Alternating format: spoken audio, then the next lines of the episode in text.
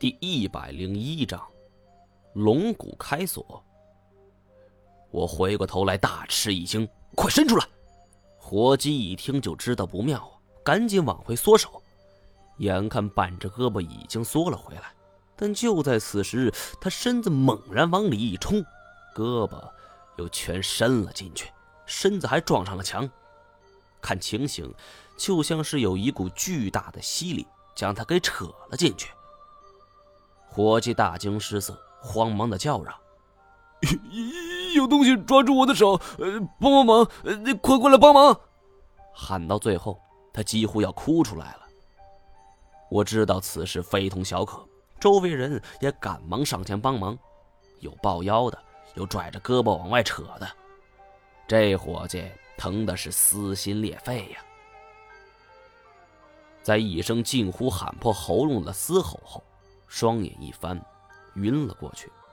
不仅如此，拽住他胳膊的另外一个人一脚就踩在墙上，使劲往外拉。不料此时钥匙孔中突然喷溅出了一股血液，溅了一身。这小子一摸脸，什么东西？低头一看，手上全是猩红的血迹，吓了啊了一声，连连后退。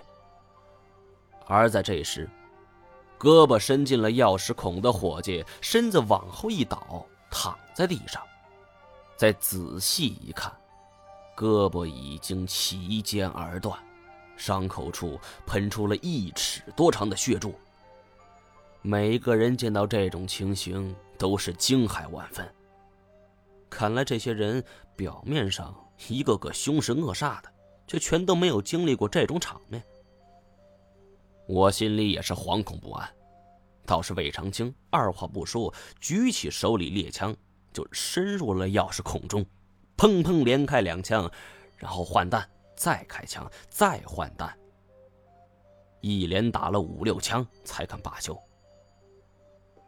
做完这一切后，他连着后退几步，两只腿直打哆嗦。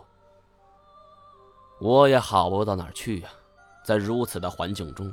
看不到对方的庐山真面目，这种压力是天大的。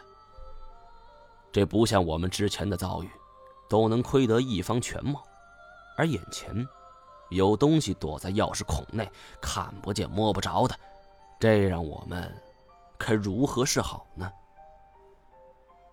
魏长青一通发泄的乱射，巨大的轰鸣声过后，周围是死一般的沉寂。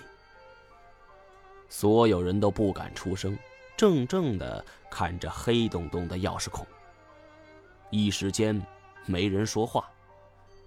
最后，还是叶欣欣问了我一句：“一毛，这这是什么东西？”我摇了摇头。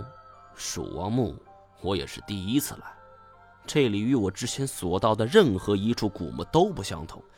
为什么怪物会躲在钥匙孔里呢？我想破脑袋也没得到答案。思索片刻之后，决定自己去尝试一下，让人将昏厥的伙计拉到一旁。我深吸一口气，缓缓抬起了右臂，刚想伸进去，却被叶欣欣给叫住了：“张一毛，你别胡来！”这一嗓子倒真把我给喊醒了。一想也对，我自己。有点懵了，心里太着急，没顾全后果。但是我们不可能被一扇门给挡住去路吧？我一个人尝试一下推门，根本推不动，看样子已经被锁住了。开启木门的机关应该就和这四个钥匙孔有关，但是该如何开启呢？把胳膊伸进去转动机库太为冒险了。思来想去，我凝视着四个钥匙孔，突然想起了一件事儿：在内蒙的时候，我们依靠石塔内摸出的青铜鹿角打开了机关，难道在这儿也是这样？我看着四个钥匙孔，形状各不相同，突然在内心有了一个想法：叶欣欣，龙骨。叶欣欣听我语气急促，知道我已经想出了破解办法。赶紧拿出龙骨递给我。我按照形状，将它们逐一插入了孔内。虽然不算严丝合缝，外面一圈尚有余地，但我尝试了一下，也能转动机括。